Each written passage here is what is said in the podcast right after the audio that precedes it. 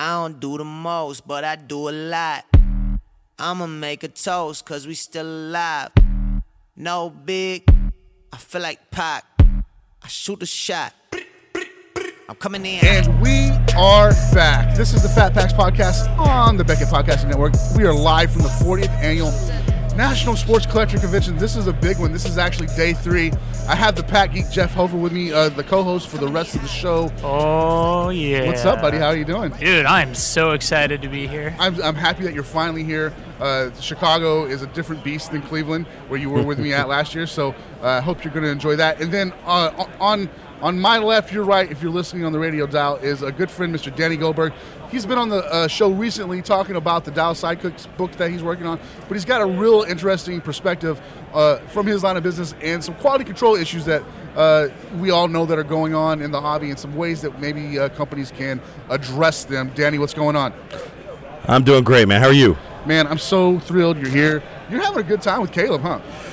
This is our fifth straight year, and he's having more fun this year because he's actually looking at cards instead of just looking around for memorabilia or looking around for free stuff. He's really getting into it. He just bought 20 Porzingis Prism rookies Oh, because wow. we're, we're hoping he's going to um, have a great year this year, no doubt. So uh, before we get into like business, you guys are going to the Cubs game later. Yeah, we're going to the day game, uh, Cubs game. He doesn't know this, but we got front row seats down the uh, third baseline. Ah. So I'm going to surprise him with that. And he's never been to a Cubs game, so he's he's going to be very excited. He's pretty stoked about that. All right, so uh, let's just follow up from the last conversation we had, and we'll start with the book. How, how's the book going? The book is going very well. We're still waiting on some interviews. We're trying to get to Tattoo and a couple of other big players. We're about half to three fourths of the way done with the actual writing. Now it's just putting together the quality control and uh, syncing the interviews into the rest of the book. So I'm hoping to be done by the end of the year, have it out really in the spring. And, Okay. and uh, we'll see. We're, we're still working on the publisher. Um, it's not going to be the widest uh, published book in the world. I don't Sure. know the demand for the Sidekicks book, but I know locally it should it it should be in demand. I would think. I think so too. Now, Jeff, let's bring you in here. Yeah, I- yeah, yeah. was- What, what is this book? what is it? It sounds great. I want to hear more about it. So we're writing. A uh, couple years ago, I reached out to some of the sidekicks. I grew up in Dallas. Grew up going to the games. The games, quite frankly, were funner and better attended than the Maverick games back in the day. And my son's big into soccer. And He's this is indoor team. soccer. This is indoor soccer from the '80s, and they were bigger than the Mavericks. But the whole world's kind of forgotten about the mid '80s and uh, and how big indoor soccer was. A lot of the innovations from the NBA teams of the '80s, uh, from a marketing standpoint, came from the MIL, uh, MISL. People don't know that. So I reached out to the head coach. He was very interested in it, and I've become pretty good friends with one of the ex-players, Mike Powers, who's actually an indoor soccer Hall of Famer, and he's been able to connect me with a lot of the players. Most of them are local. A lot of them work in the uh, community as uh, coaches for some of the big clubs. Uh, some of them work for the Mavericks still. So uh, it's a very community-driven uh, team from the 86, 87 champions, and and we're, we're getting there on the final uh, impetus of the book. I think the players are probably more excited than anybody else because we just passed the 30-year reunion, and and I think they even feel like it hasn't been recognized. But back in the mid 80s, it was a big deal. It was a huge deal. And you guys, you're from Kansas City. Uh, We were talking about the Kansas City The Comets. right? Comets, yes. Yeah, the yes. Comets were a big deal. I gotta say, like that they made soccer extremely exciting to watch. They had they had a whole light show at the beginning. It was you know it's fast paced because it's a shorter field. Yep. That that was a lot of fun. As somebody who has a hard time watching like World Cup soccer, mm. just because of pacing, like I loved watching the indoor soccer league. It's ironic. The indoor soccer leagues they have now are the bigger field, the slower pace. It more replicates outdoor soccer. They took away a lot of fun, a lot of the fun aspects. What you're Really? talking about, yeah, it doesn't, quite frankly, make much sense in my opinion because American fans got that. Now, soccer is pretty big here now, so I think the adjustments taking place. But is there still a, a place for that? I think there is. I would think so. The entertainment value of those soccer games was so much higher than any other soccer I see these Off the days. charts, man. I agree. I'm so sorry. All right. Uh, we were talking off air about, you had some thoughts about Bowman. Hey, what's up, man? How are you doing? As my friend walks by. Sorry about that. Uh, uh, David Wright, not that David Wright, but yes, that David Wright is in the building as he passes by wearing a Villains Club. What's going on, buddy? Yeah. No, we don't. All right, that's okay. That's all right. They do. They do well. awesome. All right. So uh, we were talking off air about Bowman Chrome draft, right? And, Yes. And you had some thoughts about that you wanted to share, so lay it on me, man. Well, we've been really excited. Last couple years, we've really gotten into the draft. Um, I- I'd say we, we purchased way too many um, cases of those, and you see the progression of some of the picks. Looking at the pre-sale prices for the Bowman draft, they're f- probably 40 to 50 percent more than they have been the last few years. Quite frankly, they're kind of priced out of the market. So what we're looking at now, we'll probably buy some, but we're really looking and going back to some of the draft in 15, 16. Brendan Rodgers, he didn't have a great uh, um, year so far, but the potential's still there. So the market has kind of kind of fallen off. I'd compare it very similarly to Porzingis. Since the injury, uh, you know, and he's getting out of New York, his prices have completely crashed. Where you can buy him real cheap, it's a pretty reasonable investment with a lot of upside. So we're really focusing on a couple years back versus the 19 because I think I think everybody's kind of getting in the Bowman draft more and more. It's I mean a huge release, and again, unless you're going to get them directly from Topps, I, I just don't know the return. If you're going to look at it as, uh, as an investment, uh, the return on investment's really there right now. Sure. Now, Jeff, I know that you're more of a 80s, 90s guy, True. but you can't, you even you can't deny like the popularity of Bowman Chrome draft. Oh yeah, you, you see it all 100%. It is. It's exciting. That to me, that that is like the, uh, the the rookies, the lottery that people are going after. Sure. it- it- I mean, it's just a great card, and that always seems to be the key card for a player's rookie card, Mm-hmm. right? Yeah, absolutely. You, you're, you're saying 15, 16. Vlad Guerrero Jr., right? Is that correct? Or is he Uh, 16? Gu- Guerrero is 16, Okay. so I'm really looking at 15 because Okay. 16 prices are still very Ridiculous, high. But yeah. again, you're getting more of a known commodity there for. I don't want to say similar prices, maybe a little bit more for a box of 16 than you'd be paying for 19. So, Sure. which is a safer safer investment to me? No doubt, it's the older ones. Absolutely. All right, let's get into what the, the meat of the conversation here. Um, if you can describe describe what you can ab- about your day job, like what you do. So, for a living, I do professional training. My background is all internal audit, accounting, and, and what do you, what what really is that? Because people always ask, well, what is internal audit? Because nobody, quite frankly, cares. Um, it's all risk based and controls. Okay. You've got a risk as an organization. How do you reduce that risk to an acceptable level? By putting some controls in place. So, um, comparing that to what's happening in the hobby now, um, and, and a couple, when I've started um, giving uh, cards to get graded over the past few years, I started asking a lot of questions as to what the process was, really what the quality control process is. Because when I give you my card, not to say anybody would do this, but who's to say someone couldn't trade out my card if it's not numbered? You know, so so I asked a lot of questions, and I've been thinking about it because, man, I last few years with my son, we finally got back into this about five years ago. It's been you know, it, I don't want to get uh, you know teary-eyed or anything, but it's been such a great bonding experience for us to do this, and we've been able to develop a business, and, and so I have a, a deep connection to the hobby, and, and I want to make sure it's uh, um, still well regarded and continues its family slash business atmosphere, and, Sure. and so here's a couple of ideas, I guess, from a control consideration on how to really mitigate that risk of um, potential scandals that could happen. Um, so, uh, one thing that was actually suggested to me is uh, maybe as a premium service, when you give your cards to whichever grading company, uh, there's a, a video service that they videotape the process, the receipt of the cards, and um, the actual grading, and you could use it as a premium service and sell it back to the, uh, the uh, collector. Okay. So, and actually, that was suggested from one of the grading companies to me that that's something they were thinking about, and I was I was pretty impressed with that. Quite frankly, I thought that was a good idea because I think people are always wondering what's happening behind the scenes without giving away any secret sauce. I think that's a pretty reasonable suggestion. I think a lot of people, quite frankly, would pay for that, especially the high-end cards too. What do you think? I, I think it's uh, it's a fine line. You Yeah. how do you how do you do it without giving away secret sauce? Uh-huh. know? So um, it's it's definitely something that I know that other people have asked for because Yeah. they want to see the process, and I get that. And I'm not a grader, so I, I'm not. I don't. I, I don't. I don't know uh, how they would be able to do that. What if what if it had nothing to do with the grading process, but just the handling up to the grading, Sure. and then and then uh, the um, the uh, casing process at that I- point? yeah, I mean Yeah. That, that that would make sense. Uh, so you can see, so people do unboxings or unveilings every day, right? Yep. If it was something similar to that, that, that Yeah. makes sense. I Yeah. got you. I got you. Um, And, uh, Jeff, you got any thoughts on Yeah. that? I, I I totally agree with what you said. It makes sense to me. Makes Yeah. sense. All right. What's next? What about? So they you have minimum grades. Sure. So you can say minimum grades. What if they eliminated minimum grades completely? If they eliminated minimum grades, I I think it would cut down tremendously on time. Yeah, it, it would, and uh, you know, people are going to be a little more thoughtful with grading Sure. because I think that might have because when you're not getting the grade you want, or if you don't do the minimum grade, people crack the case potentially, right? Right, yeah, of course. Yeah. What about tamper-proof cases?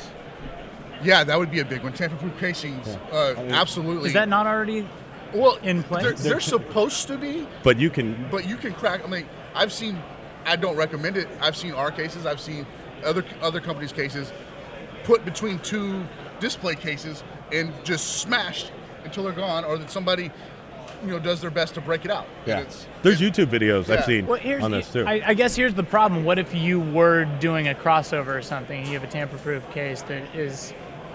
Eh, There has to be some way to unlock that, right? Then would, you'd have to take it back to the grading company for them to do it. okay. Yeah. Again, I, I don't know if the the uh, technology exists, but if you if you if you really want to make this uh, more reliable, I guess, and and the reputation risk you have from a market, if you just tell people you you know look you can't get into our cases or you're going to damage your card severely, I don't think people are going to mess with the cases unless you come back to us. Not even charge them for it, but it, this way, what are you doing effectively? Well, you're tracking the card. Sure. So if it gets you. out of the case, see, I think the problem is when the card gets out of the case and then is resubmitted. Grading companies, I mean, they have, really have no way to track that unless it's a numbered card, right? That's true. Yeah, and So- your population report is off, and yeah. yeah. So, so you really have no idea what happened to it at that point. Um, and this is where I don't know if this is even doable. Could they put some kind of chip in the case or a sticker that that you know we can scan it so you know which card is which? Because if it's tamper-proof, and if you put a sticker inside the case, not on the card but inside the case, you could track everything. I mean, this is going to be much more difficult from an inventory process in Right. and out and the and the pop report, but at least we know if a card is resubmitted, it would have to go back to us, be open, and at least you know that card is out there. So Emmitt Smith, he has a uh, he has an authentication company. I don't know if you if you know that or not. I did know that. Yeah. So Emmitt Smith has something, and he had, he uses a technology technology like this that he's been actually doing for years. Uh, on his autographs, there uh, there was a, there was a special chip Yeah. that you like. If that chip wasn't there, it wasn't an Emmitt Smith So autograph. the chi- so there's a chip in it. yeah, Wow. yeah. Good. Wait, how does that work? So like, um, to be honest with you, I don't know all the particulars. Okay. However, on any of his memorabilia, any of his autographs, because his father his father owned a um, owned a memorabilia shop in Florida. I didn't know that. Yeah. So interesting. So if you, while he was at the university, well, after he left Florida, don't want to get anybody in trouble with the NCAA here. After he left the University of Florida, if you wanted an Emmitt Smith autograph, you had to go through his dad at his shop, and they monetized that. And they, and, the, and if it didn't have the sticker, it wasn't, or the chip, it wasn't right. Um, so I know that Beckett a, a while ago, uh, like a, probably 10 or 15 years ago, did something with Emmitt Smith that they cut up one of his touchdown balls, Uh-huh. and each piece of that ball had that chip on the back of it, and that's how you authenticated. That's how you knew it was his. So how do you scan the chip?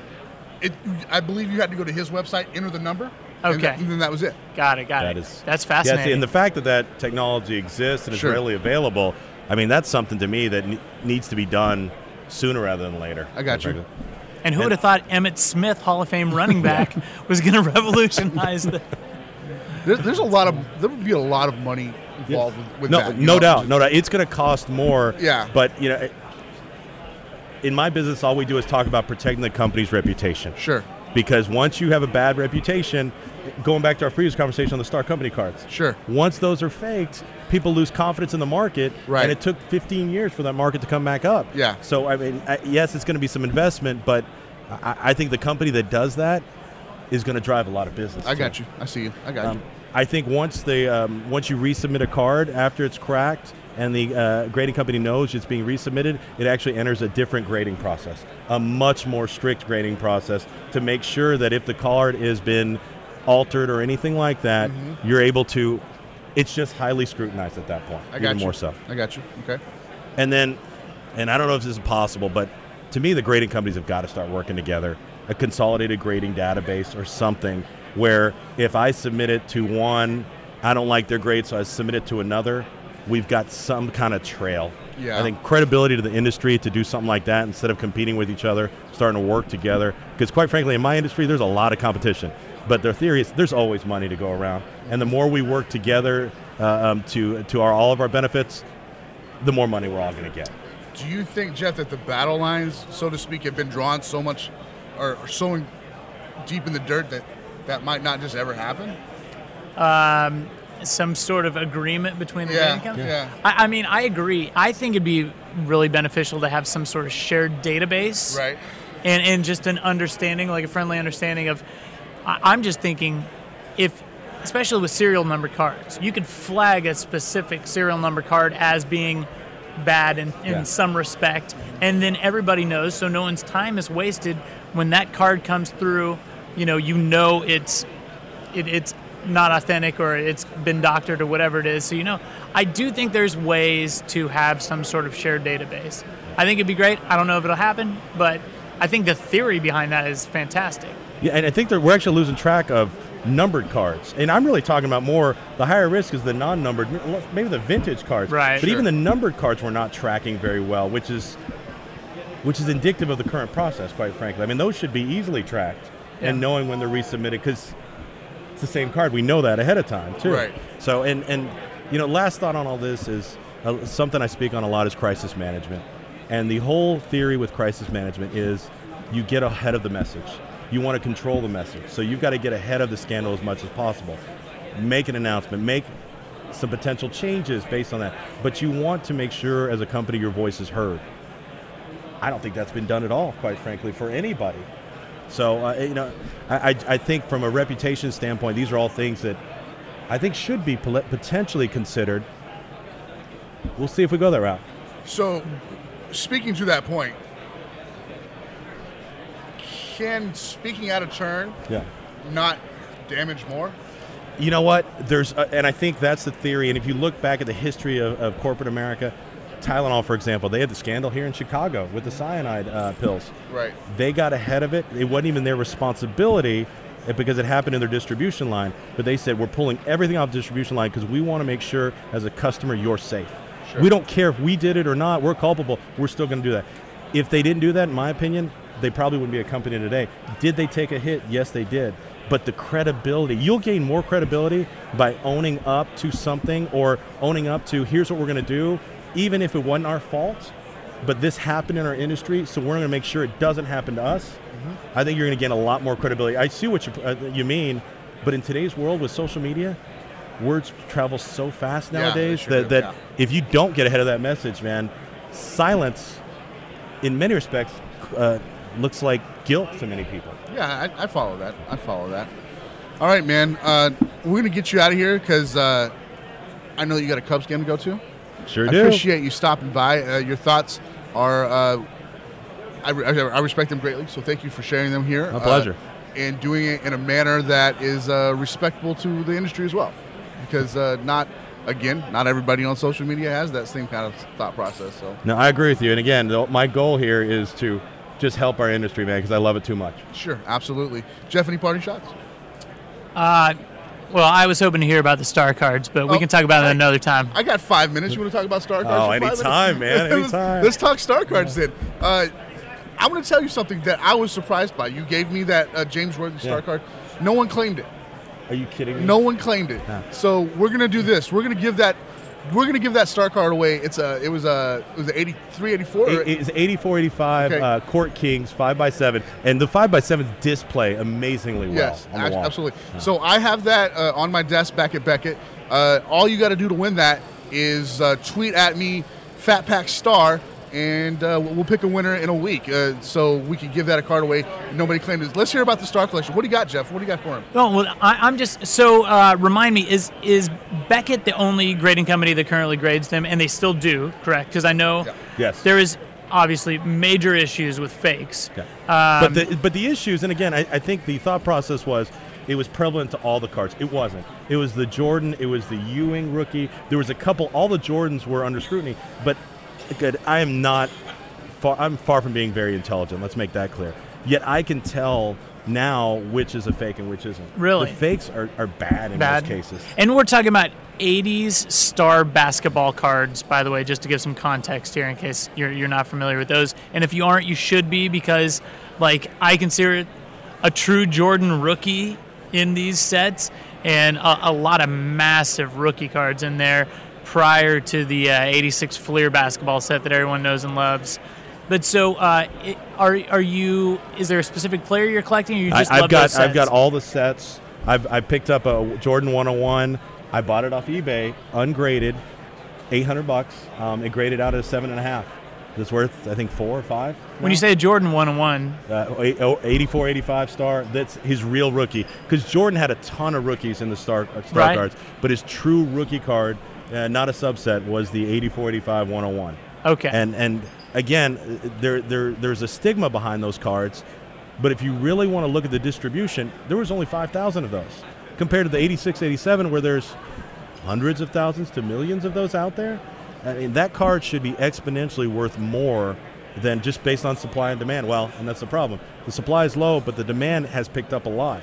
The uh, eight and a half, nine um, Jordan probably goes for 15, 10 to 15, and and uh, the nine or 10 uh, Fleer goes for less than that. But again, if you really look at the uh, the supply, the supply is outrageously low. oh yeah, it's a fraction. And like the, the Maverick set, the Maverick set Right. got thrown away uh, they uh, before they're distributed. So there was 500 sets in existence, period. Mm. And so an Aguirre rookie, um, a Blackman rookie, these are you know great players, not Hall of Famers, but on the cusp of being Hall of Famers. That still you can get one a, a nine grade for 70, 80 bucks, which is crazy to me, and, and worthy too. And uh, Drexler and Olajuwon. I mean these these cards, if you can get one in great condition, that is to me a good long term value because once PSA hopefully starts grading those again, because again, it is not difficult to tell the fakes, in my opinion, not at all. I think the credibility of that market's going to skyrocket, and I think they will come back eventually. Is so my favorite set is the I think it's 85 Gatorade Slam Dunk with the green borders. I That was love that. highly, It's- highly faked a lot. It, it's Yes. stacked. That's what I heard. So let me ask you: if someone wants to go out and pick some of these up, pick up a team set, is it safe to buy the bagged team set, or have they also faked the bag? Uh, I can't. I- I'll be honest with you. I can't speak to that, but I haven't seen any faked bags. Okay. But there's a there's a website. I have nothing to do with the website, but it's called StarCompanyGold.com. This What- I'm sorry, Star Company Gold. Okay. If you want some information, uh, someone has put a lot of information out there. Um, Steve Taff, actually, I've called him on occasion and asked him, "Hey, do you think this is fake or not?" And he's been very ho- honest with me and say, "No, here's what you look for." So there's a lot of websites that you can pick up on. The coloring is usually off.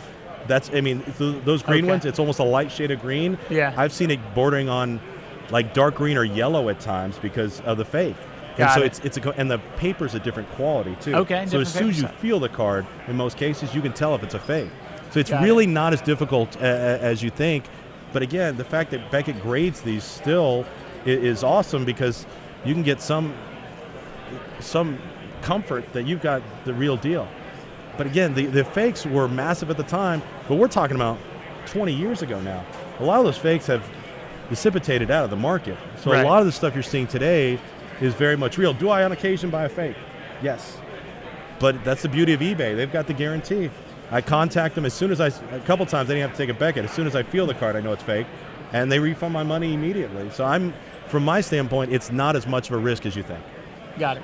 Good to know. Awesome. All right, and thank you for that little uh, quick breakdown on Star. Appreciate it. Uh, again, it's not his website, but it's Star. What is it? StarCompanyGold.com. StarCompanyGold.com. And if you really want to know, just just add him on Twitter, and uh, I'm sure he'll figure that out. Well, Hey, when's that book coming out? Yeah, when's that book coming out? The out? book, hopefully, we're going to try to get it out in the spring. We're our Twitter handles are DCL Cards, and my other business handle is Danny M Goldberg. Yeah, go check him out there. Uh, he'll answer, help you out with your star cards. Look course. for that book in the spring about the Dallas Sidekicks. I'm telling you, it, it's probably a homer thing. I get it, but that was a fun team, and that was a fun league, and they they even had trading cards, specific trading cards. Had uh, Of uh, yeah, had in, indoor soccer cards. So And if you are a big um, uh, indoor fan, Topeka, I think they've got a book out about not the. I don't think it was the Kansas City Comets, but another one, 500 page book about the history of the team. Sweet. Fantastic book, came out last year. awesome. Go check Very that out, cool. uh, guys. Hang tight, and we'll be right back. Hey, this is Jared with Pristine Auction, and you're listening to Fat Packs.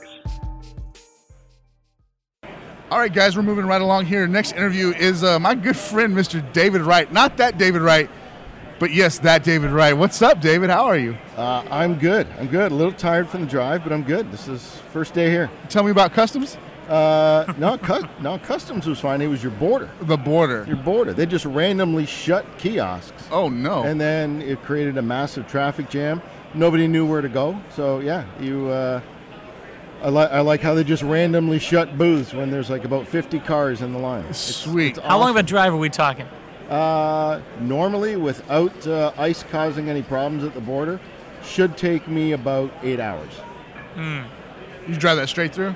Uh, no, I stayed in Kalamazoo last night. All right, I was saying, Yeah. a man would have a man would have drove straight through. That's a What's committed collector, though. I said a man would have drove straight through. Oh, through. no. Yeah, yeah, and a man would have been off on the side of the road getting his ass kicked by his wife. Right, exactly, exactly. All right, Uh, man. You guys know David uh, from our Toronto shows, and we like to catch him and Chris here. Uh, our gimmick is as we close the show and we talk about wrestling for 45 minutes because that's what we like. But uh, we brought brought something different. Actually, Jeff brought something different this time. You guys know Jeff from the Pat Geek shows. I also know that David appreciates a good 1980s baseball card, so uh, we got some of our favorite 1986 Donruss here, and uh, we thought, what the heck? While David's at the booth, why don't we try to pull a Canseco rookie? You, now you guaranteed a Canseco rookie. I'm guaranteeing one. Uh, the reason being, I'll give you guys the background. We opened up a third of this box on right. one of our episodes and got nothing. Nothing. So I'm thinking all the good stuff is left because this came from a sealed box, a uh, I guess as sealed as an '86 Donruss box can be. um, and uh, and yeah, I feel good about this. Now, David, for those who don't know you because you, they haven't listened to the show ever before because you've never been on or anything like that, you're a set guy. I am a set guy. and like this is your wheelhouse too like this this late 80s early 90s stuff the other big card that's in this that I'm, you know, being a Canadian, I'm offended you did not mention. Oh my goodness, the Galarraga and oh Galarraga and Fred McGriff, Freddie McGriff. freddie McGriff. the crime dog. the crime And the other dog. thing I'm choked about, there's 18 packs. Uh, I don't think we're going to be able to complete the Hank Aaron puzzle. Oh, well let's give it a shot You know what? Let's end this podcast now. we're, we're it's done let's do this All right, we're going. All right, good luck, fellas. Can we wander these over to the Panini uh, booth and see if they'll uh, Complete the puzzle for us. well complete the puzzle, or if we if we can get these uh, large-sized Diamond Kings? now i want to just off top i pulled one of the greatest cards ever for me. It's sid bream. Sid Bream. and his wooden leg. I'll show that to the camera.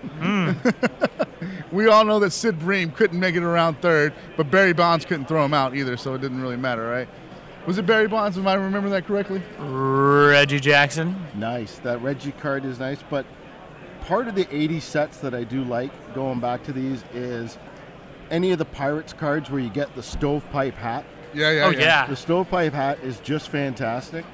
And my first card, Bob Walk with the amazing haircut. Clearly, he knew it was card day, and clearly he got his hair done. So, I got two Diamond Kings in my pack. Did, did anybody else happen? That's to not even legal. That's not legal. I got both Kirk Gibson and Dave Lopez. Were they back to back? No, they weren't. One was on front, one was on the back. So that's a little I weird. myself got Kirk Gibson. You got Kirk Gibson. What as is well? going But on I with did Kurt not- Gibson I did- Diamond I Kings? know, I did not. I pulled a Ryne Sandberg, not to be confused with his brother Ryan. Hey, underrated. Paul O'Neill, rated rookie, Nice. very underrated. And then one for the one for the Canadian, Mr. Cecil Fielder.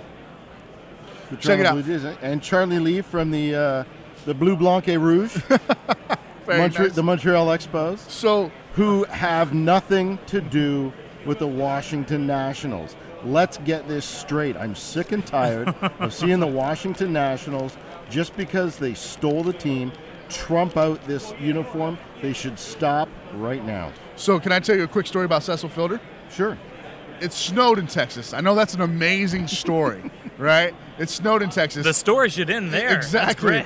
And uh, so we got snowed in. Couldn't couldn't drive because they don't do that in Texas uh, when it when it snows, David. What's the nearest snowplow to Texas? I don't. I think Would it be like Portland? maybe. Let's just say the infrastructure is not set up for snow days. So uh, we have a we have a family of Blue Jays in our backyard, and one of one of these Blue Jays flew down to get some food because we sprinkled some food out for him.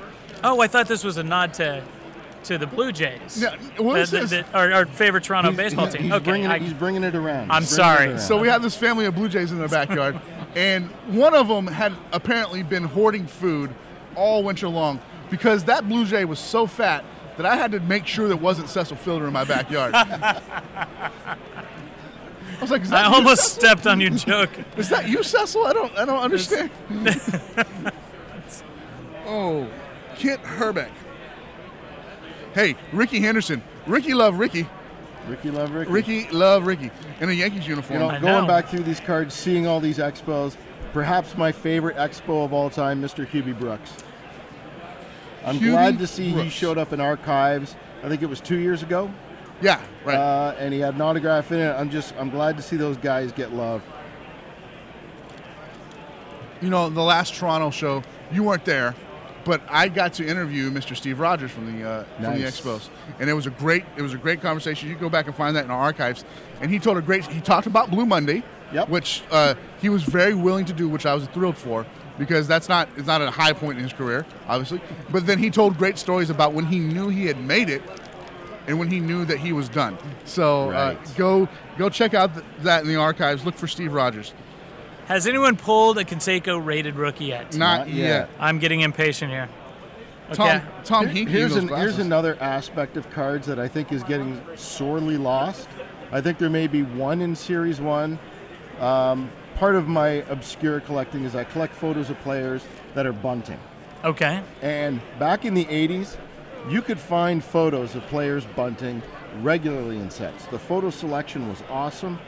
It necessarily wasn't pictures all the time, like this one's Lou Whitaker, Okay. but the photo selection seemed to be showing players with a bunt. Now I know it's a lost start.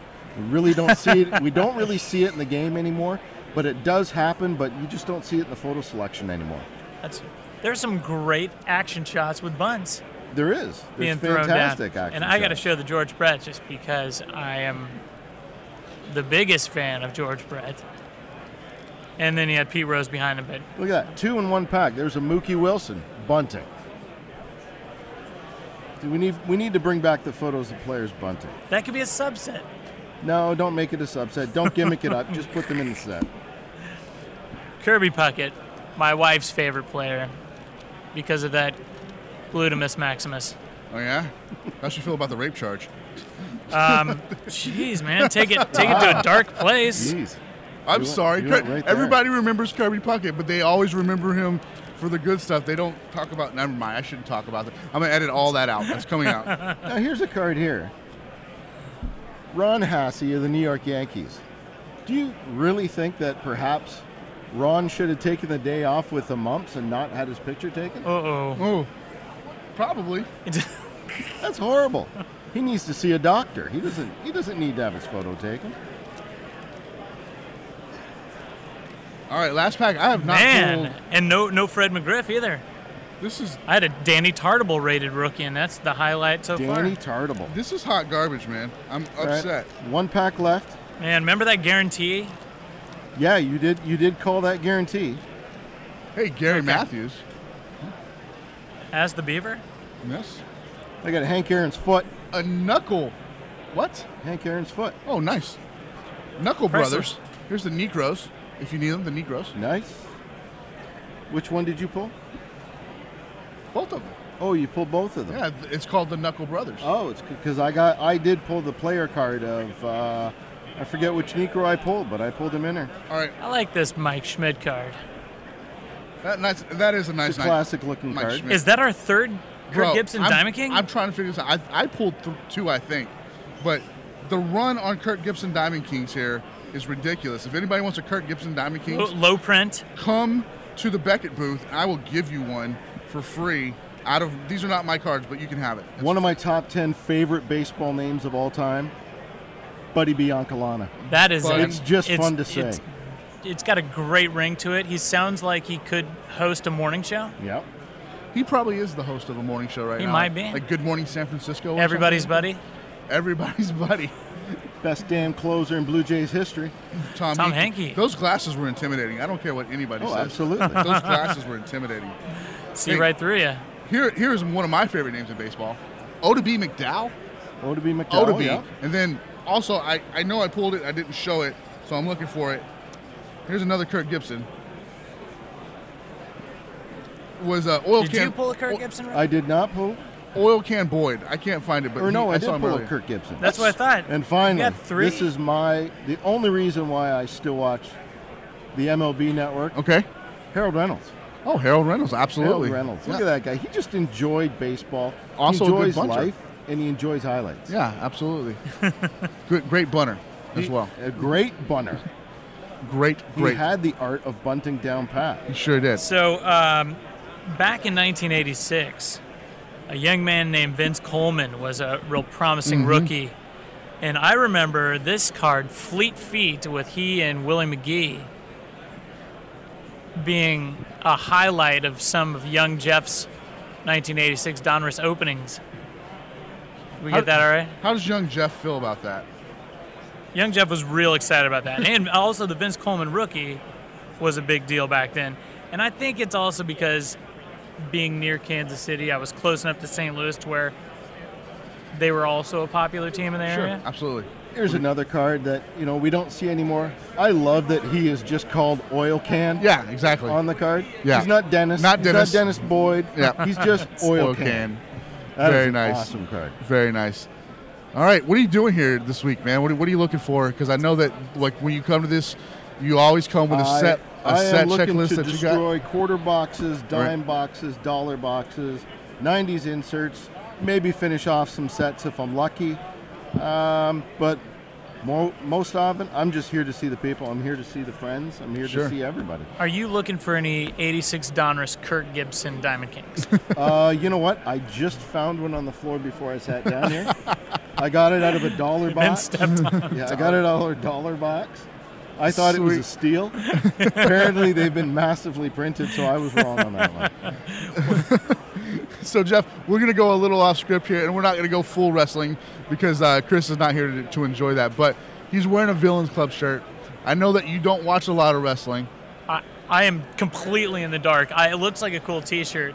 but Beyond that, I have no idea. he's sitting down in front of me. I have to ask him, how are you feeling about AEW so far? I'm loving it. Yeah. I love the fact that um, guys can go work wherever they want. It's you know they're they're not they're not stuck. It's not the, it's not the 90s, early 2000s Right, anymore. right. They're not stuck working for one one federation, one federation only. Sure. You're starting to see indies become viable, which is great Right. because you get to see more people work how they want, when they want, where they want, and they can make a living out of it. And more fans get to see more stuff. So There's nothing. There's nothing bad about uh, the proliferation of all these all these different feds now. I love it. I, I saved this question specifically for you because I knew that you would have thoughts about it. That first AEW pay per view was amazing, Yep. but that that Cody and Dustin Rhodes match was like over the top best match I've seen in Oh. probably five years, if not ten years. Yeah. Abs- absolutely. Share your thoughts on that. That is the way. I mean, it checked every box. Yeah. Right for a match. I mean, going into it, nobody really need. Nobody really thought much of it. Sure. As far as I read, people were just right. like, okay, you know, it's two brothers. Yeah, yeah, yeah. It's going to be a great match. But you look at what it was, where it was, and the story it told. And it, I think it, it caught everybody by surprise. Sure. It blew everybody. Nobody thought that either of them had that match in them. Mm-hmm. And at the end, I mean, the crowd, the crowd enjoyed what they got.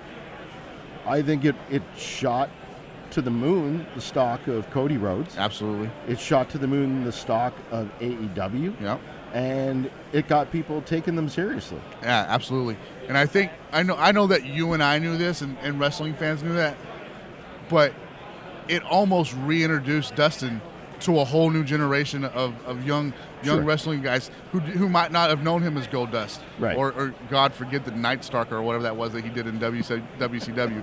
But it almost reintroduced him to to a whole new generation. Sure. And he was an absolute star of that pre Attitude Era, and even into the Attitude Era. He, he he's 50 and he's still wrestling like that. It's amazing. Sure, and I mean, like you even you even look at his career. Yeah. At, at what he did from NWA, from WCW, from all like all those. Now, steps. see, I know NWA. Okay. So He pops in with the one thing.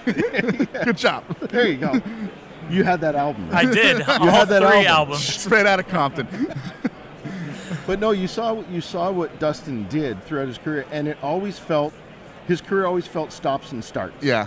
Right. I mean, like the Goldust character took off, Mm-hmm. but it wasn't. It, you could tell his heart wasn't in it, Sure.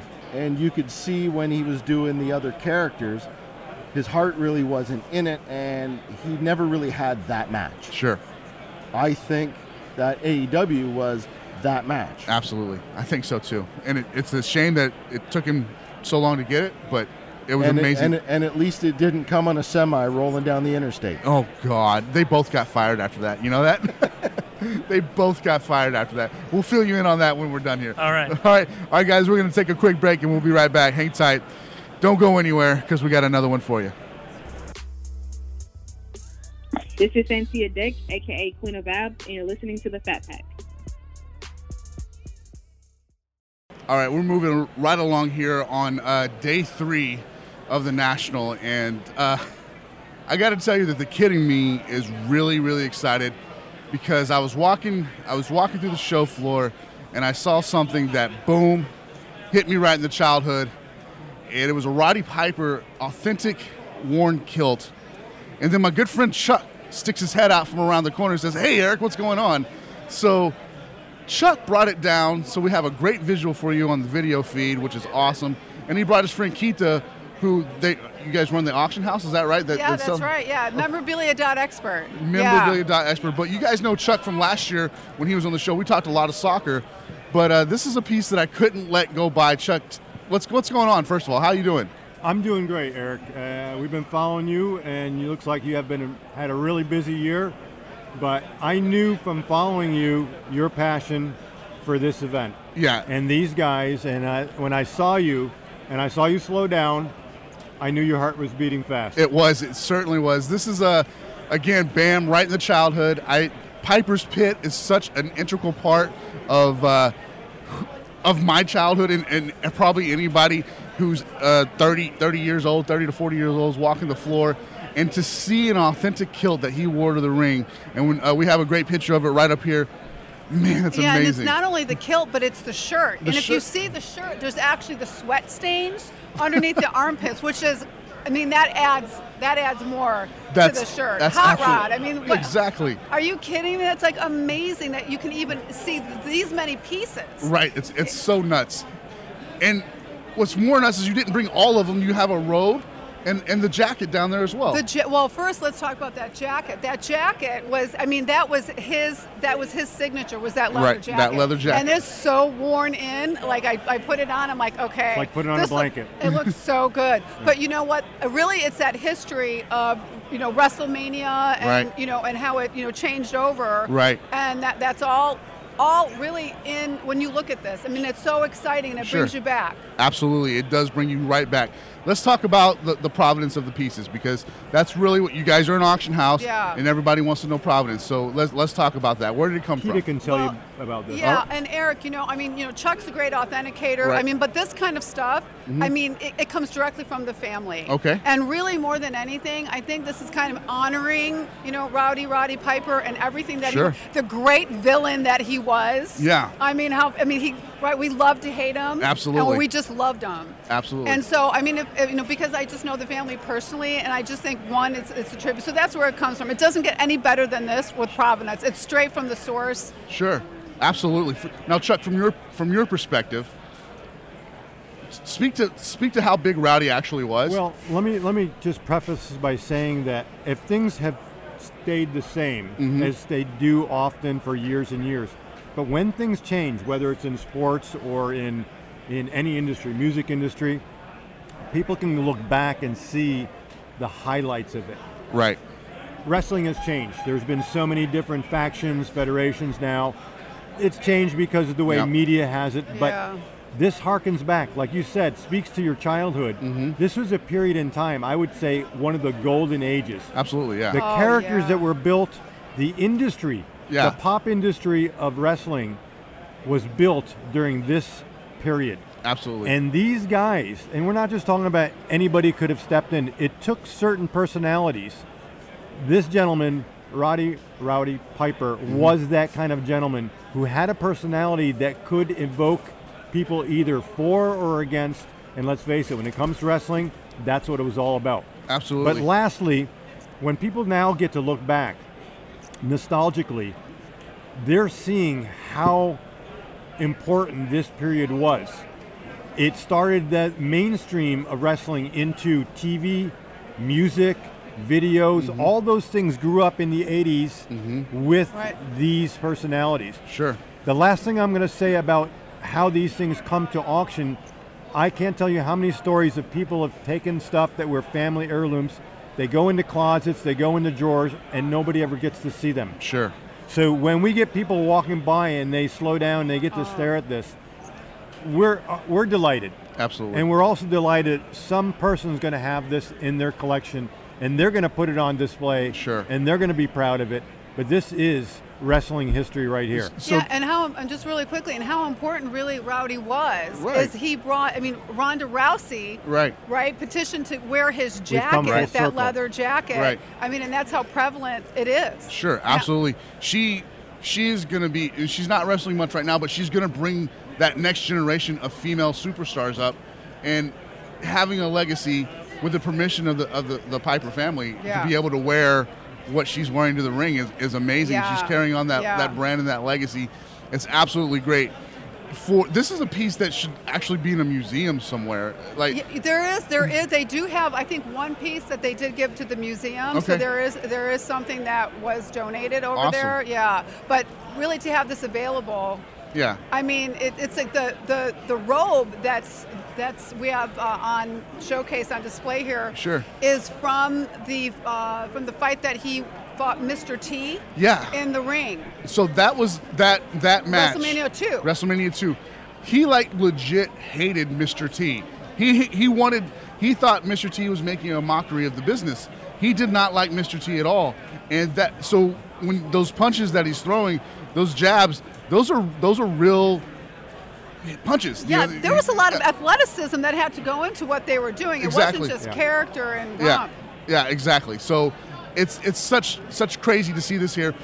Also, I think this also speaks to the importance of how popular he still is. He's Mm-hmm. still modern mainstream popular. Uh, again, with with Ronda, Rowdy Ronda Rousey, right? Right, But right. There, there's been a comic book about him recently. You know, he had a podcast up until the day he died. Yeah. He he's an absolute legend. Even even in death, he's still Yeah. making mainstream media. Yeah, absolutely. I, I can tell you this, Eric. I, I actually didn't know this collection because I flew in from New York. Okay. So I had no idea exactly what was going to be here. But sometimes destiny shines. A week ago, I was watching a, a, a up-to-date current TV show. Sure. And he was the guest star. Really. He was, and he was a fine actor. Sure. So we're not only talking about in the sports world and entertainment, but he was a, a good actor. Not everybody can be popular, and you know they have to feed him lines. Right. He was a consummate showman. Sure. Mm-hmm. Very professional at what he did, and if you look into his life, he was dedicated to being better in his industry. Than, and that's probably one of the reasons. Thank you. They're, they're cheering for us. Yeah, we thought so too. so he has one of the most iconic lines in any movie ever. I came here to chew, chew bubble gum and kick ass, and I'm all out of gum. So that was Rowdy Piper that said that. That's It, right. it gets What quoted mov- all what the movie was Uh, that? uh, th- was it Us or They? It's I forget the name of it. It was an alien movie that he was in. Yeah, you know And what? There They. and in the collection, that's right. in the collection, there are other things that he got from the movies, Okay. like the jackets. I think there was a Superman, or Okay. uh, that he was in, and there was some other uh, show props that he still had. Awesome. And that that'll be you know coming up and available. But again, that's just I, a I will tell you what this, Eric. what he When it comes to with acting. authentication, to have as many items that are on the cover of other publications. Yeah. He all the appearances you see with the magazines we have, Sure. and the items that are up for auction are on those magazines. Sure. You don't really get better provenance than that. Right. I mean, their photo match, there it is on The wrestling ultimate magazines. photo match, right? Right. Uh, Sometimes you get lucky, and in this Yeah, case, right. it, it's just a wonderful collection. Yeah, because it's hard. It's hard to photo match. I mean, photo matching. If, if maybe five percent of the items out there are photo matchable, photo style for sure, but it's very difficult. Sure. But with something like, wait a minute, with something with the gold, with the gold lame collar, Right. and uh, you know, and it- as a whole, to see it together, it just makes sense Yeah. that it comes from the family because nobody else could put Right. that many things together. Uh, now that's Topps doing their countdown. So that means we're going to have to cut this a little short. But before we do, when does all this go live on auction? When can we August 10th. Okay. August 10th, and you can you can bid on it online at memorabilia.expert. That's memorabilia.expert. You can also come. Wait, you can fly to Las Vegas Okay. and come see it live at our showroom. Awesome. So where's your showroom in Las Vegas? That is at 1801 South Rainbow. Okay. Las Vegas, Nevada. Awesome. So uh, two things on that then. First, go check it out. August 10th, this goes live. Uh, It's live right now. Memorabilia.expert. memorabilia.expert. And if you're in Vegas for the Industry Summit, which is coming up, go over and check out their showroom. See what's up. See what's going on. All right, guys? Uh, thank you so much both for coming and sitting down with me. Chuck, it was a pleasure seeing you again. Always, It was buddy. a very nice meeting you, Zeta. Okay. Okay, Z- I'm, I'm Kita, Kita. I said Kita, Zeta. it's Kita. okay. My bad. All right, uh, we got to go because Alan is going to get the guys behind me at Topps all fired up, and I don't want to try to talk over them. But it's been a real pleasure. Eric, thank you. You're the best. Thank, you. you. guys hang tight. We'll be right back. This is Joe Garcia, Toy Super Collector, and you're listening to the Fat Packs. Hey, How, I'm going to stay on stage with you for a minute uh, and just say, how are you, man? I'm well. How are you, Ivan? I'm doing great. How's the show going for you? It's been fantastic. Now we're good? The awesome. energy's so good in this room. I'm going to give you all of it. Guys, give it up for Ivan. Come on, give it up for Ivan. There you go. There you go. Ivan, uh, of course, if you're if you're looking at the stage, you can see Ivan's pretty face here on the on the display. He hosts uh, Go GTS Live with Rob Bertrand every Thursday night, which is great because Thursday afternoon you can catch my show, uh, Fat Packs Podcast, and uh, then you can catch uh, Go GTS Live Thursday night. All right, um, let's get this started. I want to introduce. Uh, I love when I meet a new old friend, if that makes any sense. Uh, this is Bart Silverman. He's from Super 7, and they have a new line of reaction figures coming out that centers around Hall of Fame baseball players and All Stars, and it's a great line that we want to talk about. But uh, before we get to that, Bart, let's talk about you and your involvement in the hobby. How long have you been collecting and involving in, in the hobby? Oh, a long time. Uh, first cards I remember buying are 74s. So I was pretty avid 74 through, I graduated high school in 86. Okay. Um, really focused on vintage all the way back to T206s. Like I, I was kind of psychotically into the history of the game of baseball. Okay. And uh, at that time, it was great because you went to a, a convention in 1980, you know, and a T206 card would be a dollar. Sure. it wasn't very different world than it is now.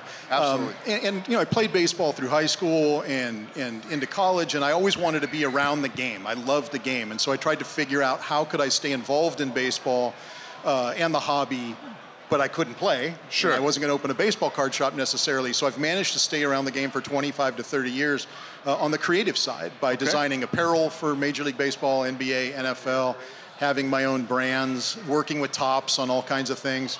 And that kind of led us to where we're at now. Uh, I think it's this this product is very much fueled by me collecting as a kid. That's that's beautiful. So let's look at the checklist right quick, if you, if you don't mind, and tell me which one of these were your fa- was your favorite player as a kid, or are they all there because you picked them? Well, yeah, by all means. Um, you know, there's a very sentimental one. I'm a psychotic Dodgers fan. All right. But in 1973, before I started collecting, uh, I distinctly remember my first baseball memory is my dad telling me during the 73 World Series that Willie Mays is the greatest player of all time. All right. And then in about November, December of 73, my dad gets off of an airplane. This is back in the days when you could walk right up to the gate and Sure. see your dad when he gets off of an airplane. And who does he get off an airplane with? He's with Willie Mays. and this is right after the World Series. Willie Mays reaches down and pats me on the head, you know, nice to meet you, Bart, signs an autograph for me. Still have that autograph signed on my wall uh, to this day. And my youngest daughter is named Gracie Mays, kind of in honor of that uh, that moment. So I got to sentimentally pick Willie Mays. Uh, and then the other would be Jackie Robinson and Campy because I'm a crazy Dodgers fan. So the rest of the checklist reads out like this: Joe DiMaggio, Carl Yastrzemski, Willie Mays, Orlando Cepeda, Roy Campanella, Carlton Fisk, Mickey Mantle. It doesn't smell like bourbon, so I don't know if that's really Mickey, Ma- Mickey Mantle. Ted Williams, Juan Marichal, Yogi Berra, and Jackie Robinson. This is Series One, and then you have the Phillie Phanatic Series One mascots. Yes. Crazy Crab and Mr. Met. It's it's a really eclectic list of like a who's who, and then you add in those three mascots. Tell me about that. Yeah, well, well, you know, Super 7 has been around for 18 years and more on the pop culture side of collectibles, making toys and uh, action figures for things like Teenage Mutant Ninja Turtles and Masters of the Universe, and used to do some product for Star Wars. Uh, so we've always been into characters, not so much about just making an action figure of a person.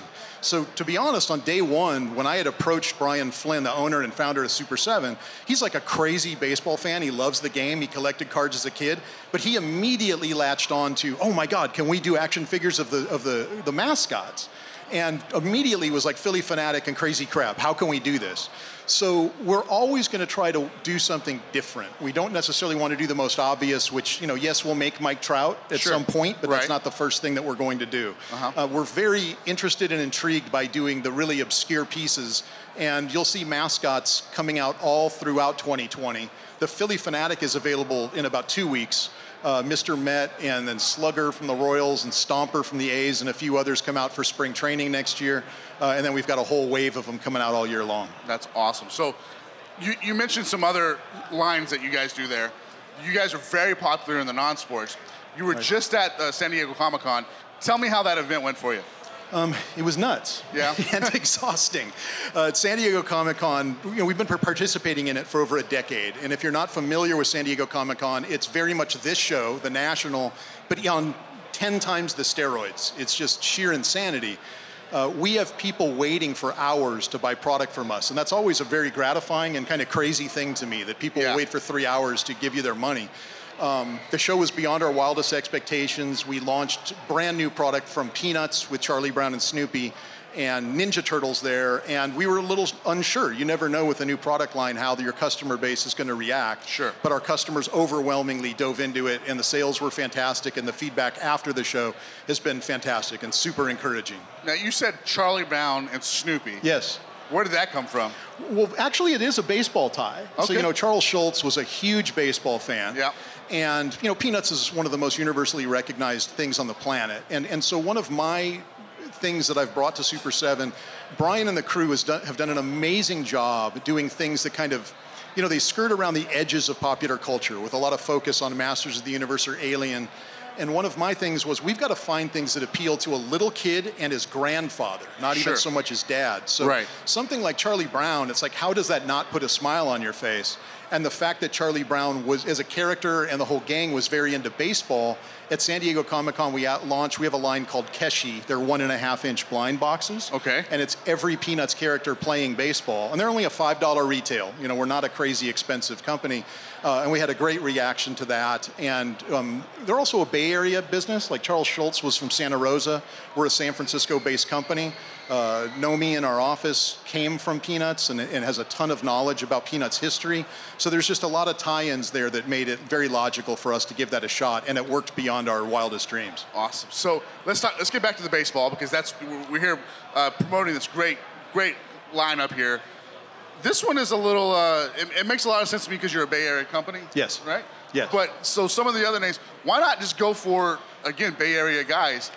Is it a checklist that you wanted to kind of include everybody on? Well, it's it's a great question. You know, like I came into this from the the baseball apparel world, where you can just kind of make T-shirts and you could make them overnight. It's not that big of a deal. Right. It's been a very much a learning process for me when you want to make a toy out of China. Like this is a nine to twelve month minimum process. These products have actually been in development. We've had a license with Major League Baseball for over two years, and the product is just coming to market now. So, so because of that, we had to find a way to release our initial product in a way that was kind of digestible and safe. Sure. So that took us away from current players because we didn't know a year and a half ago what jersey Bryce Harper would be wearing, right? We knew Jackie Robinson would always be number 42 on the Brooklyn Dodgers. So um, the decision was made early on to focus on vintage here for 2019, and then Brian came up with the idea of focusing on the natural rivalries of the Dodgers and Giants and the Red Sox and Yankees. Okay. And that's what got us into these first 11 players. Uh, so we just wanted to focus on four markets where we already had strong relationships. They're, they're obviously huge markets, media and retail wise, and markets where we had relationships on the licensing side where we could get these players lined up because that's not easy to do. And, and it all kind of came together that way. Absolutely. I, I love the idea of focusing on a rivalry. I have to ask, just for personal reasons, is there any potential for a George Brett figure in the future? Um, yes. In 2020, I do believe George Brett will make the cut for Vintage Wave 2. Uh, probably in June or July, it looks like right now. So- and, so and a huge favorite of mine. I have 100% behind doing Brett as quick as we can do it. So where where can our collectors find these currently? Um, so right now, we're, we've just kind of seeded the market in some smaller hobby shops, the Baseball Hall of Fame. The product is, is, is on MLB.com. That'd be the most obvious place to find it right now. Uh, it's, it'll be at all four ballparks on September 1st. Uh, Dodger Stadium, Yankee Stadium, Fenway, and, and uh, it, what is it now? Pac Bell Park, Oracle Park. It changes Yes, every right, season right, right. in San Francisco. Uh, and, and so today, I would say MLB.com is your best bet. But by the end of the month, you should find them in most of your local hobby shops and uh, at the ballparks themselves. So the- basically, if you can't get to San Francisco, New York, Boston, MLB.com is your spot. MLB.com Yeah. is, is your spot. Exactly. That's awesome. So, uh, can we give these away since they're, they're sitting here in front of us? Yeah, yes, by all means. Can we give them away? Uh, you want to come up with a trivia question? Um, yeah, I got to think for a second here. All right. Uh, I'd, I'd like it to be around our players, but that's not. Sure. Uh, How about Joe DiMaggio? Can we come around Joe DeMar. You want to? No, no. Let's do it like this. Uh, does Why don't we Why don't we start out with a with a softball first? okay. So, what incredibly famous Hall of Famer did Bart get an autograph from as a youngster that found its way into this first series? Oh, right here, young man. Yes. Willie Mays. That's right. Congratulations. Come on up. You are a winner. You're a winner. Nice work. Come on up here. You can. Which which one do you want? You want Fisk or Cepeda? Fisk. There you go. All right. Cepeda. Awesome. All right. Uh, Now, what? Okay, so let's do one. Um, what other team did Carlton Fisk spend the bulk of his career with besides the Red Sox? you're sitting in the city right now. This is a layup. Come on. I bet What's that? Stu knows. What's what city are you in today? Hold on. They can't hear us. You because guys can the- do it. Chicago. Chicago. The other one. Chicago. There, There you you go. go. You're a winner. Come on up. Congratulations. Nice work. There you Good go. job. Carlton Fisk, uh, probably most famously known for two things in my book. One, the home run, the foul ball. Of course. And the other one for obliterating Deion Sanders for not respecting the batter's Oh, box. that's, that's right. Yeah, that's right. Good call. That's awesome that he did not take to that kindly. So this is uh, the national is something is it's it's crazy for us, right? You were mentioning you mentioned Comic Con earlier. We talked about that. But what are what are your thoughts about the national? It's, I'm sure you haven't seen like something like this sports cards wise in a while. No, right? this blows my mind. I mean, the, the last national I was at was 2002. Okay. And, you know, it was a big show, and I certainly spent a lot of money, and I had a great time. But, God, it could not be a quarter to a half of what this is now. Sure. And the thing that blows my mind is I had assumed coming into this show this weekend that the older stuff, the stuff I'm really into, would be kind of picked over by this point. There wouldn't be a ton of it out there. It's Right. the opposite. Like, like this show is just packed with vintage to the point where my wife is reminding me about every five minutes via text, don't buy anything, don't buy anything. You have enough, you don't need anything. Uh, I am just blown away. I, I've actually texted our, our home crew back in San Francisco and our uh, one of our main designers is Todd Radom, who is well known in the sports design world. He's the king of sports design. Sure. Uh, that you know, next year this is in Atlantic City. We need the entire design team to come to this for at least a day, because the amount of inspiration you'll find in walking this hall when you're looking to create vintage baseball product. Because keep in mind that we don't just do action figures. We do glassware. We do felt pennants. We do apparel. Um, all of these other products are going to be influenced by the vintage stuff that we see. And I've probably taken literally 250 to 300 pictures today on the floor, and we'll do it again tomorrow because there's just unreal stuff here. So, because I know your wife's not listening right now, did you did you find something that you couldn't live without? I did, um, and it's probably the most random purchase anybody is going to make. I bought a T-shirt from Dave Kingman Day at Wrigley Field in 1977, and I've ne- I've always seen it. Like I've seen pictures of it in books and on eBay, but I've never actually seen the shirt. So I did spend twenty dollars on a 1977 Dave Kingman T-shirt. Um, I'm sure I'll find other things too, but that was a pretty sweet find. Considering some of the price tags out there, I don't think your wife can be too No, upset about the twenty dollar T-shirt. She, she'll be very relieved. That's all I bought today. That's awesome. Hey, I, I wa- I wanted to say something real quick. So, I, I, I love these figures, but growing up as somebody who collected sports cards religiously and love GI Joes, I Mm-hmm. Yeah. feel like this is a marriage of two things. You're- I, I absolutely love. And do, did you? I, I'm guessing you did, since we're talking about making purchases here. But what sort of sports cards did you collect back? Um, so, so my, my collection's always been very Dodgers focused because that's where I grew up. I was also big, you know, being born in 68, I was nine when Star Wars came out, so I was very big into Star Wars too. Oh, yeah. Uh, but sports wise, I was heavily baseball focused with a little bit of, of baseball, of basketball and football. But I looked backwards. Like the Willie Mays thing made me look backwards. Like in 74, I started buying cards and I got, I distinctly remember getting a Hank Aaron. And now it's like I went to the library and checked out a book on Hank Aaron. Well, I'm reading about Hank Aaron, you learn about Eddie Mathews. Well, now I want Eddie Mathews cards. And oh my God, Johnny Logan or Del Crandall or whoever else played on this amazing 57, 58 Milwaukee Brewers or Milwaukee Braves teams like I, I've always had this kind of mind that wanted to go backwards and learn more about the history and the heritage of what brought us to this place. So I would buy like 75s and 76s and go to card shows and trade those for T206s or 33 Goudeys because the dealers were more interested in having a, a say a George Brett or a Robin Yount than they were a Lou Gehrig at that point. And I did well enough doing that that it gave us a really nice down payment on our first house when I sold that. I sold the bulk of that collection, you know, in about 94, 95, something like that. Awesome. Very awesome. cool. That's a great story, Bart. I want to thank you for uh, so much for joining us. I really appreciate it. The line is great. I hope to do some more work with you in the future. I want to have you on a Fat Packs uh, show just to have you on as a guest and, and talk about your collecting habits. So Just say uh, when. I love it and love your show. Awesome. Thank you very Keep much. Keep your eye out for the George Brett figure Yeah. coming George Brett. soon. If we Coming get a, soon. If we get a round of applause for Bart, I really appreciate it. And then next we're going to pull up uh, Stu Stone. Stu is on the uh, on the lot, stage guys. ready. Thank you so much, sir. Appreciate it. All right, don't run off. No, no, I'll stay right over there. Awesome. Thanks a lot. Thanks. All right, Stu Stone joining us. Stu from the Jack of All Trades. This is a this is a, How are you How are you doing? Good to see you. a great movie. Uh, it's it's been distributed on Netflix now. It's it's a little bit of everywhere now, right?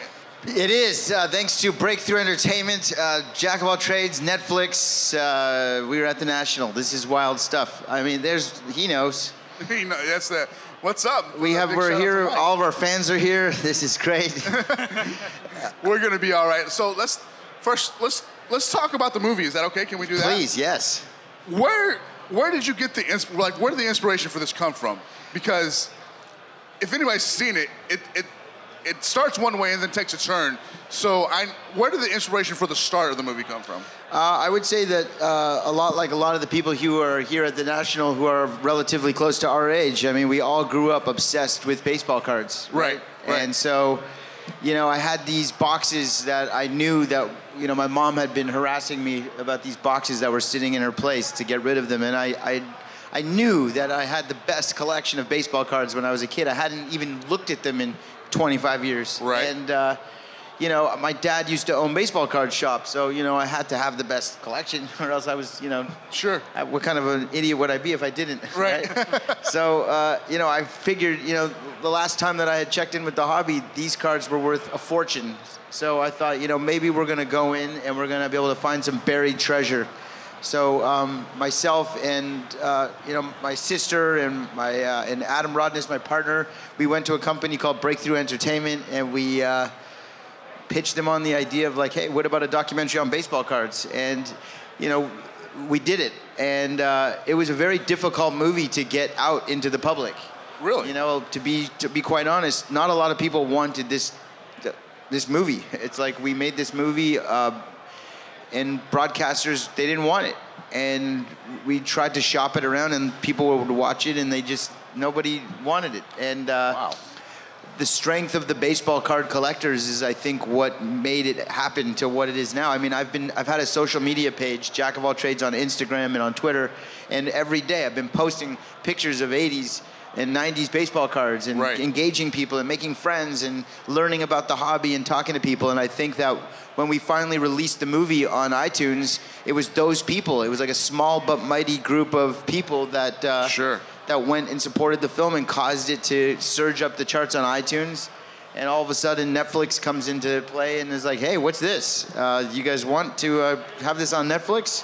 And you know, two weeks later, we were one of the top trending films on uh, Netflix, and where we continue to be. So you guys had already released before Netflix said, "Hey, we're we're interested in taking this property on." Yes, uh, we had it out on iTunes. In uh, it came out in May on iTunes. I want to say May. It might have been April, but we'll go with May on iTunes. And then by July, it was on Netflix. Well, congratulations from a fellow filmmaker. I can tell you, like, getting your film on Netflix It's, is a big crazy, deal. right? I mean, That's people don't understand that like this is like for a documentary. This is like the best possible scenario we It could really be is. in is to be on Netflix and to have it trending and have the people uh, uh, who are in the hobby who are collectors get behind it has been so amazing. Um, you know, I know we've met before, right? Um, I definitely, you know, you you work with the guys at uh, Beckett a lot, Right, right? right. I was- And- yeah. and, and, well, I saw you in Toronto, right? Correct. Uh, I, I want to go ahead and just interrupt you. My stuff got cut, but I'm not mad. I'm not mad. You're lucky. you were too good looking, man. Is that what it was? No, but I have a bunch of footage, as you can attest to, of Yeah. stuff that didn't get in. So it's Right. like, you know, I was. It's, it was a real battle for me to even keep what was in there. Yeah. You know, you got 85 minutes of time. You're a filmmaker. So, so I shot and it- 27 days. I was going to ask you how many how many hours of footage did I you you're talking consolidate about this into a? hundreds of hours, five years of work, uh, hundreds of hours of footage to, to, to tell an 85 minute story, and a, a story that I was only get allowed 31 minutes of it was allowed to be about baseball cards. Really? So what stays, what doesn't stay? Uh, the bottom line is now that there's been interest in the film, there's definitely interest in what's next, what, and is there more? And there is definitely more. I personally went to Dallas. I went to Beckett. Uh, we had the best time there. We graded cards. Uh, this Luis Medina card, which uh, a lot of people don't know what I'm talking about, but card number two in the upper deck set. Mm-hmm. There's a whole thing that uh, I'm planning on putting something together. Uh, uh, you know, there's a whole thing. But I also saw, you know, we interviewed Will Clark. We investigated the Billy Ripken uh, 1989 Fleer card. Sure. We did told a bunch of other stories that uh, obviously didn't make it into the final picture, but they'll that, that now that there's a demand for it, you know, that's when now the cards are back in. Absolutely. now I can do stuff with it. So I, I'm curious because, as we as we said, making a feature film is a huge undertaking. Shooting a documentary is an exceptional undertaking because of the volume of footage you're capturing, and then and then creating your story out of that. So with with that, I, I think your friend said five years in the making. What did you learn about yourself through making this film? Well, it's interesting you say that. It's a very personal film on a lot of reasons. Um, there's obviously a, a, a, you know, my father, he used to be like a baseball card kingpin in the 80s and 90s, and having not really had him be in my life for, you know, the better part of 25, 30 years almost. This, uh, I don't know if you've seen the film yet, but I don't want to ruin it if you haven't. But uh, you know, it's I learned a lot about myself. Put it that way. Um, Sure. But also just. Uh, in filmmaking, you know, our company Five Seven Films and Breakthrough Entertainment, we do a lot of horror movies, and we have a kids show on TV, scripted stuff. And so this is a documentary, is a whole different thing. And it's like you don't tell this, you don't know what the story's going to be. You just shoot and shoot and shoot, and and then you have all this all these puzzle pieces that you have to try to make them fit. And uh, you know, those stories really put together in post production by when you're sitting with your editor putting it together, more so than a traditional movie where you have a blueprint and a script. There's no blueprint. We have no idea what's going to happen until it happens. And uh, you know, it's it's been really an incredible journey.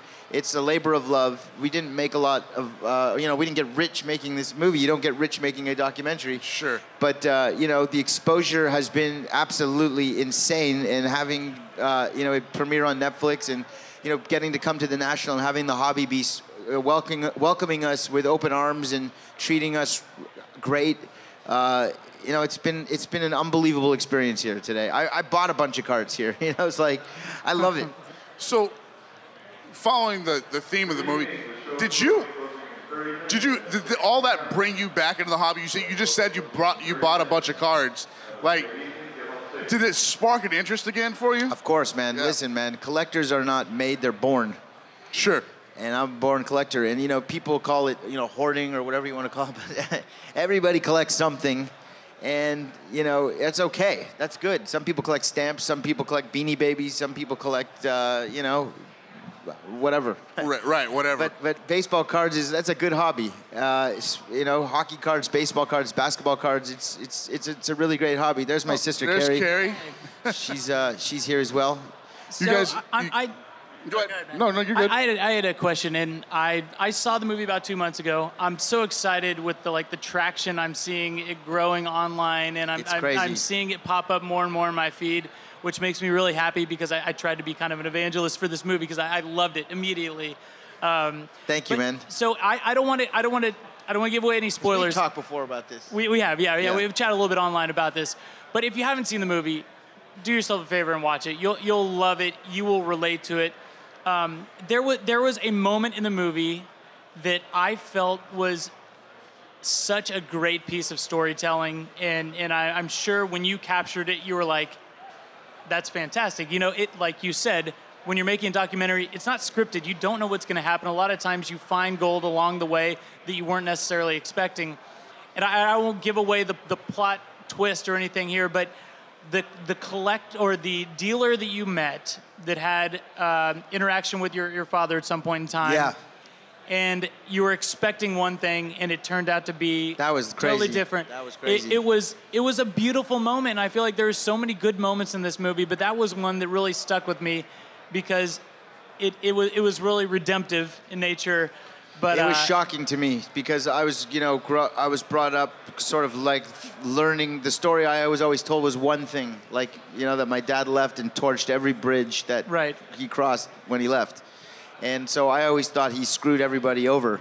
And you know, I think in the end maybe it was just his family, but the people that he did business with, they all spoke very highly of him, and I was very shocked. You know, it's I walked around the national convention today and I saw 1990 upper deck French hockey packs for like three bucks a pack. And I was like, oh my God.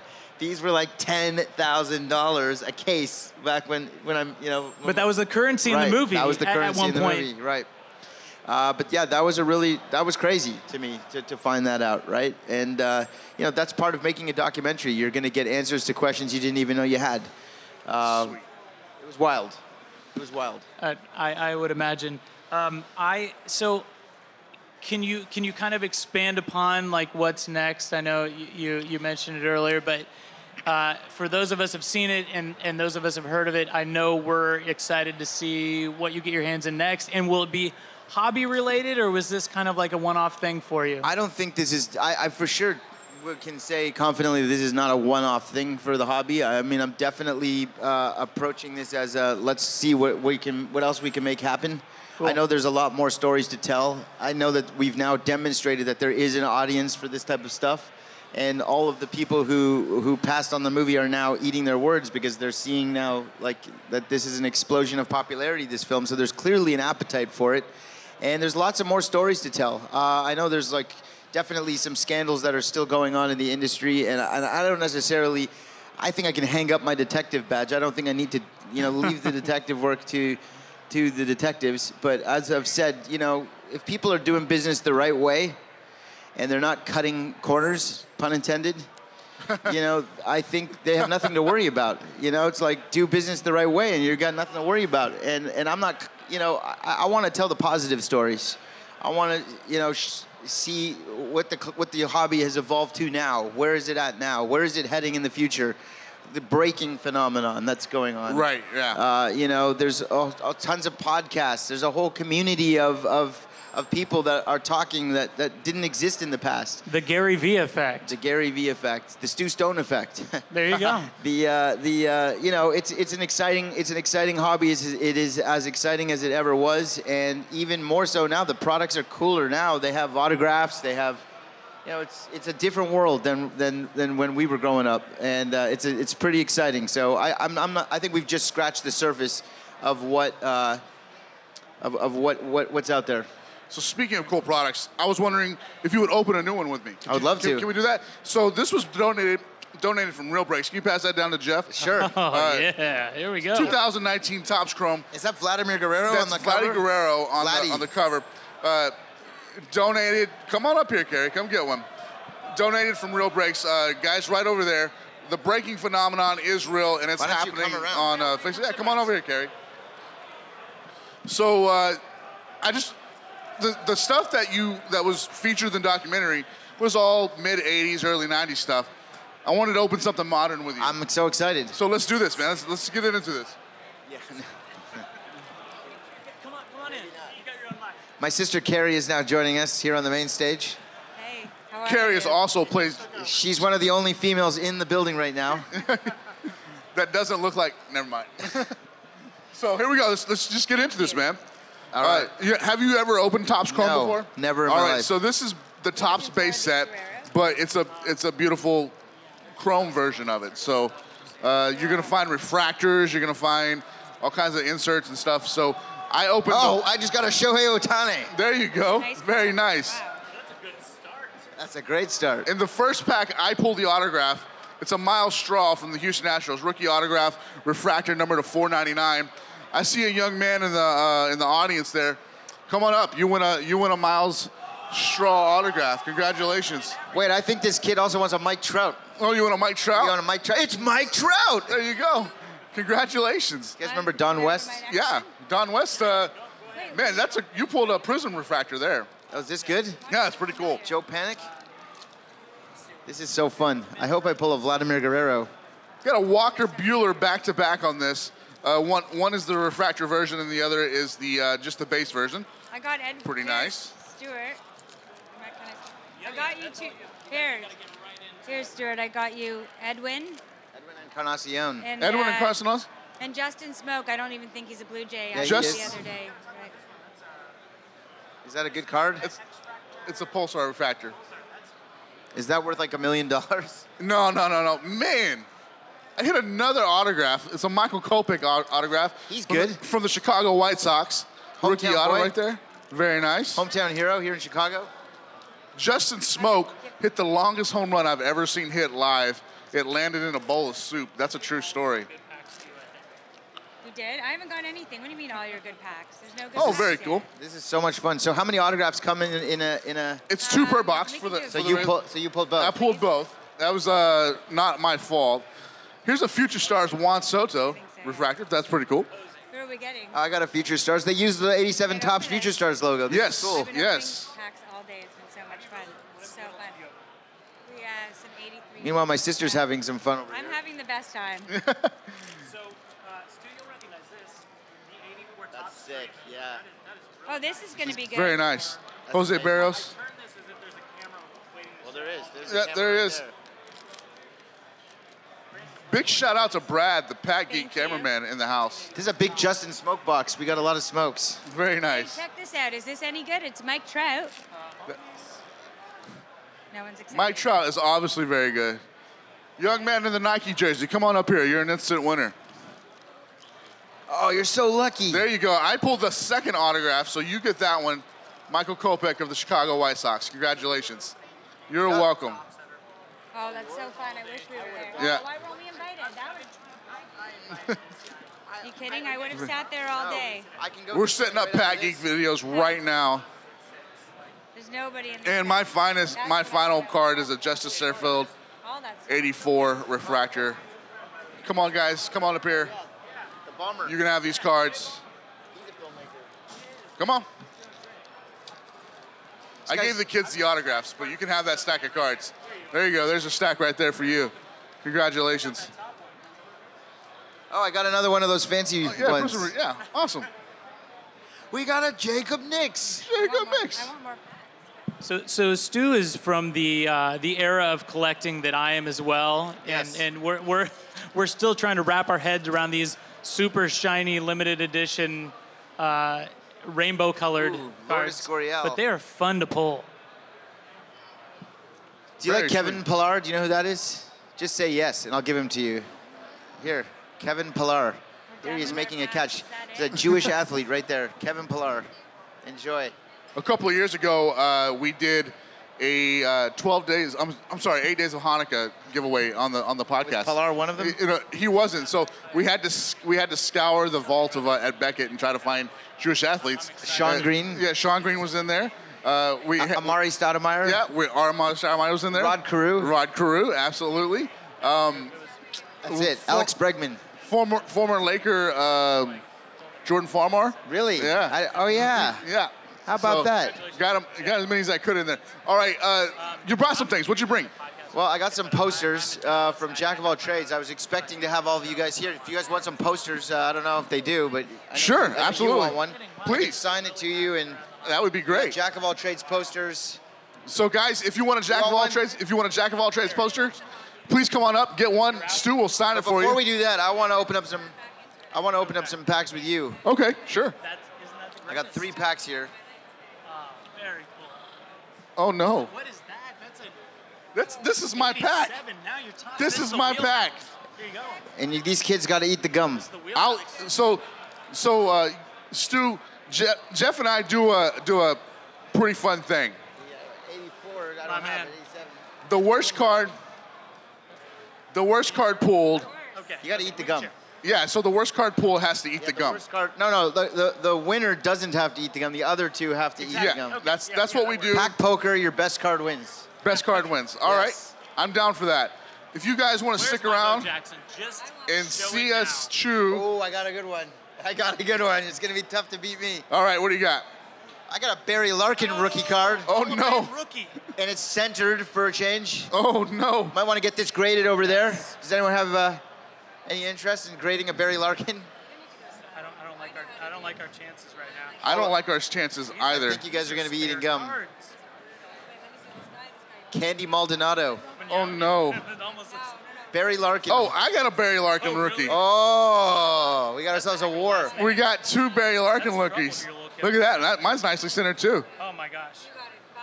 All right, give me my gum. I, I think I'm eating. Oh We no! both- we both got Larkin, so We- you two are eating the gum. Yeah, you Both two. Yeah, we both got Larkin.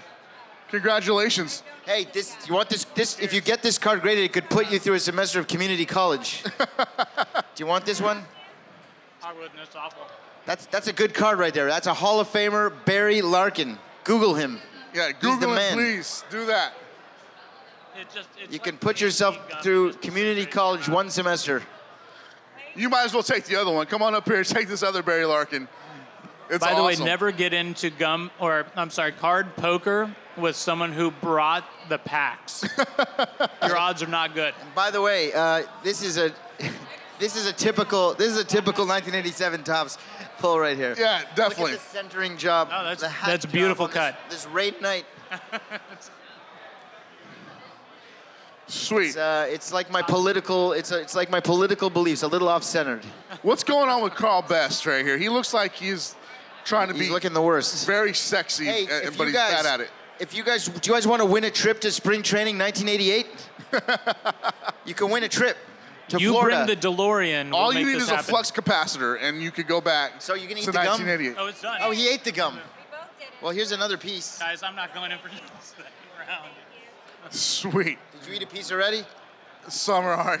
what he's, he's chewing. All right. All right, so guys, if you want to autograph Jack of all trades poster, just come on up here and get Guys, one. Guys, get like, these literally. posters. He's going to autograph them. This is a collector's oh. item. Once you see the movie, you'll be really excited you have this. All right. That means all three of you kids, come on. Come all up right. here and get a Jack of All Trades poster. Carrie, thank you so much for joining us. We really appreciate it. You guys want one? Take care, of course. Out. I oh, you got a sharpie. There called Jack of All Trades on Netflix. You gonna watch it? Or at least pretend to watch it. iTunes as well, but yeah. What's your name, Em? Julius?